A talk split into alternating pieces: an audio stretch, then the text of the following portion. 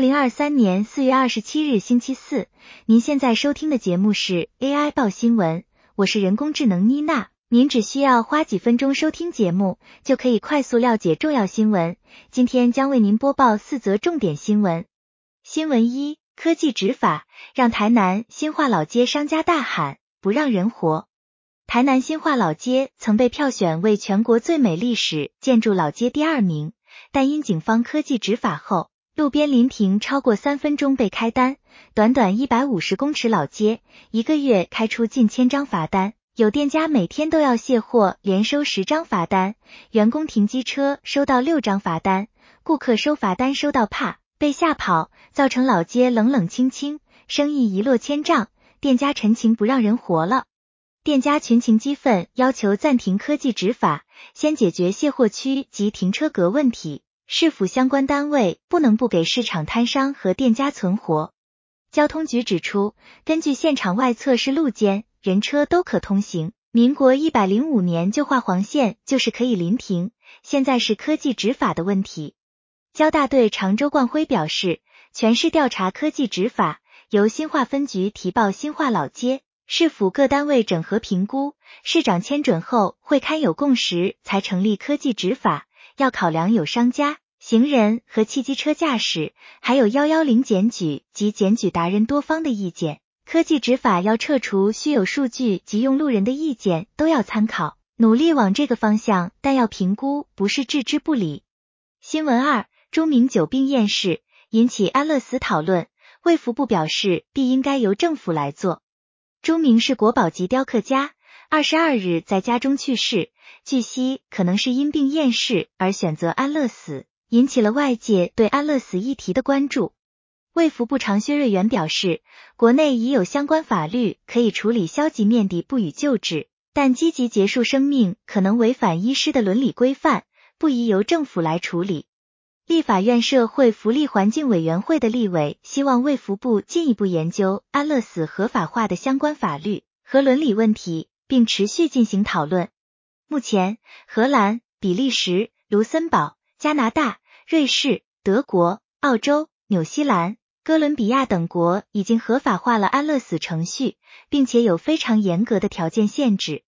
薛瑞元认为，安乐死的争议点在于医疗人员是否应该参与结束病人的生命，而这与伦理规范有所冲突。他强调，即使通过相关法律，如果没有医师参与，法律就无法实施。因此，政府应该谨慎处理这个问题，而医师团体也需要进一步讨论这个问题。新闻三：网红西兰来台半年，点出台湾三个乱象。比利时与中国混血 YouTuber 西兰二十四日晚在其 YouTube 频道上分享其在台湾生活六个月以来对台湾的真实看法，包括媒体生态、交通乱象与市容丑陋等问题。此举引起热烈讨论。对此，民众党籍台北市前副市长黄珊珊在脸书上表示，这些批评都非常实在，也是过去八年来他们在台北市努力推动改革目标的结果。黄珊珊提到，在都市规划和道路设计上缺乏以人为本的思维，导致今天的交通乱象和缺乏行车礼仪文化。他表示，透过法律规范和基层教育，可以养成文化和礼仪。并提到，民众党主席柯文哲所推动的邻里交通改善计划，在台北市取得了一定的成效。在市容方面，黄珊珊坦言，这是一个长期的问题，需要透过都市更新和公办都更等手段解决。此外，黄珊珊也提到媒体乱象问题，强调教育和培养民众思辨能力是解决媒体问题的关键。新闻四：两岸旅游开放胶着。台湾陆委会希望双方坐下来谈。陆委会主委邱泰三关于开放中国旅客来台和前往金马澎自由行的专题报告。邱泰三表示，两岸应共同协商并共同开放旅游，而政策需要考虑多方面因素，包括中国最近对两岸行为的不利影响。报告还提到，中国目前禁止中国游客前往台湾旅游，但台湾并未禁止国人前往中国。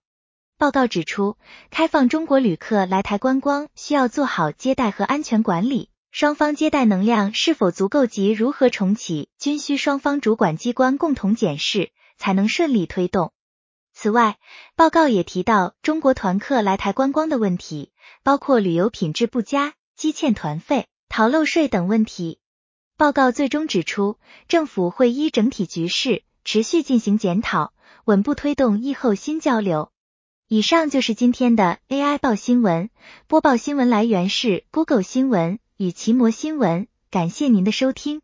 如果喜欢我们的节目，请订阅这个频道，并分享给您的朋友和家人。我们下次再见哦。